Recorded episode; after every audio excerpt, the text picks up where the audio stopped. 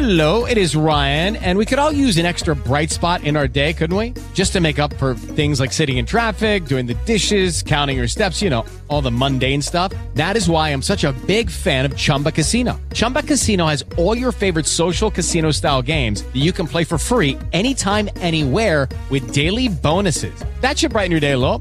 Actually, a lot. So sign up now at chumbacasino.com. That's chumbacasino.com. No purchase necessary. VGW Group. Void were prohibited by law. See terms and conditions. 18 plus. Mass State Police say at about 11 o'clock Sunday night, four swimmers jumped off what's known as the Jaws Bridge that connects Edgartown and Oak Bluffs, a popular spot with swimmers. The U.S. Coast Guard says two of the swimmers were recovered unharmed, two others remained missing. Coast Guard Petty Officer Brianna Carter says an all night search was launched. A 45 foot response boat from Coast Guard Station Woods Hole, as well as helicopters, MH 60 Jayhawks from Air Station Cape Cod. 6 to 6.30 this morning, the Coast Guard cutter Hammerhead had also joined the search. State police mobilizing their marine and air assets along with divers. Local police, sheriff's deputies, and several fire departments joined in on the ground search. Early this morning, the body of one of the swimmers was found. The search for the fourth swimmer continues. Sherry Small, WBZ Boston's News Radio.